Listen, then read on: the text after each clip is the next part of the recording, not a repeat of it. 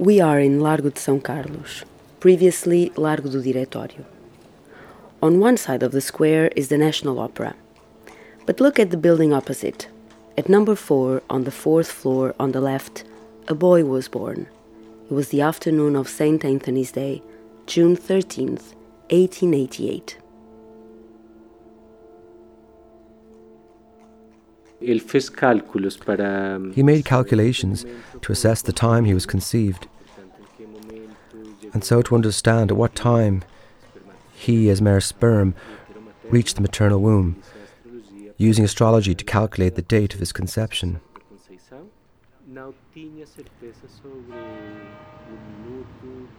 He wasn't sure in exactly what minute he was born. But the truth is that he made horoscopes to try to calculate when he was going to die, and those horoscopes seemed to be correct. This boy, who would become interested in the enigmas of the world, was born in the bosom of a bourgeois and Catholic family. He was baptized in Basílica dos Mártires, right next door. That's why he listens to the chiming of the bells in the bells of my village. O sino da minha aldeia é o da Igreja dos Mártires, ali no Chiado. The church bell of my village is the bell from the Church of the Martyrs in Chiado. The village of my birth was the São Carlos Square.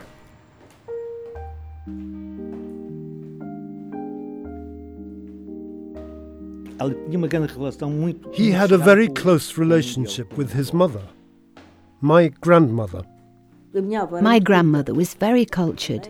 My mother's mother, his mother, was a highly educated woman for the times because she could speak both English and French fluently and she played the piano beautifully and she wrote verses. Pessoa's father worked at the Ministry of Justice, but he also wrote music reviews for the Diário de Notícias. He was passionate about music, and they lived, perhaps not by chance, in a building overlooking the Teatro de São Carlos, the opera house, which was Fernando Pessoa's father's favorite form of music.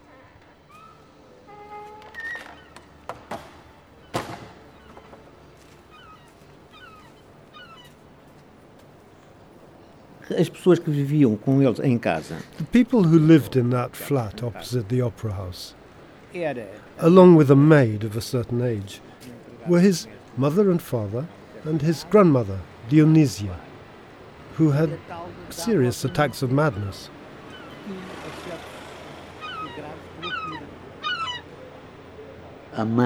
She was the mother of Fernando Pessoa's father, and it was rather complicated to deal with her because she suffered from dementia. According to the first biographer, the disease was called rotating dementia, meaning she was sometimes more or less well, but then there would be phases in which she was not well at all. So, every once in a while, she was sent to the asylum at Rilhafoles, directly to the emergency room where people went when they had madness attacks. Because she would break everything in the house dishes, glasses, other objects. And then there was another sad factor his father's disease, which was tuberculosis. His father fell ill, he was very sick, there in Largo de San Carlos. Then he went to a farm. Now it is Canesses, Telheiras, around that area, and he went there to heal himself as it was thought that fresh air would do it. There was nothing for tuberculosis then. I wonder what he felt having to see his father so sick and far away, going with his mother in a horse drawn carriage. It was such a long distance back then. And from time to time he stayed there because at that time the real danger of tuberculosis wasn't known.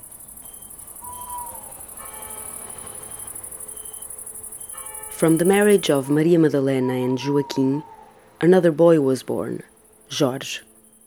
Fernando was four years old at the time. Then Fernando's father died six months later.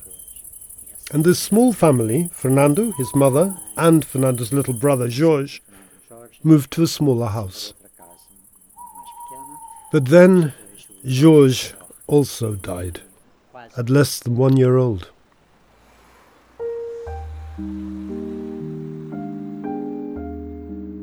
It's about this time that Fernando Pessoa's mother met who was to become her second husband, João Miguel Rosa. João Miguel Rosa. Gostavam-se muito. They were very fond of each other and it became a strong relationship. João Miguel Rosa was appointed consul in South Africa, and so the marriage had to be by proxy. His brother attended in his place. It was a long journey to South Africa, and his mother thought of traveling alone and leaving little Fernando with the family. But the boy did not want to stay. He wanted to go with her. This love was declared in a poem. Eis-me aqui em Portugal. Here I am in Portugal, land where I was born. Although I really like it, I love you so much more.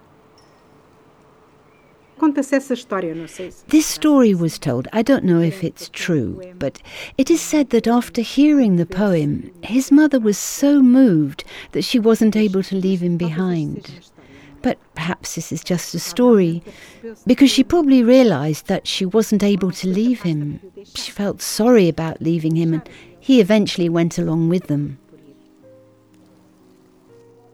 Soon after the wedding, Pessoa's mother, Fernando, and Uncle Cunha all went to South Africa.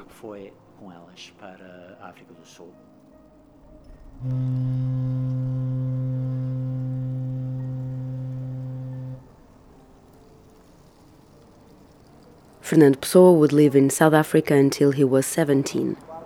We shall hear all about that in the next episode. We are going to go now to Praça Luís de Camões.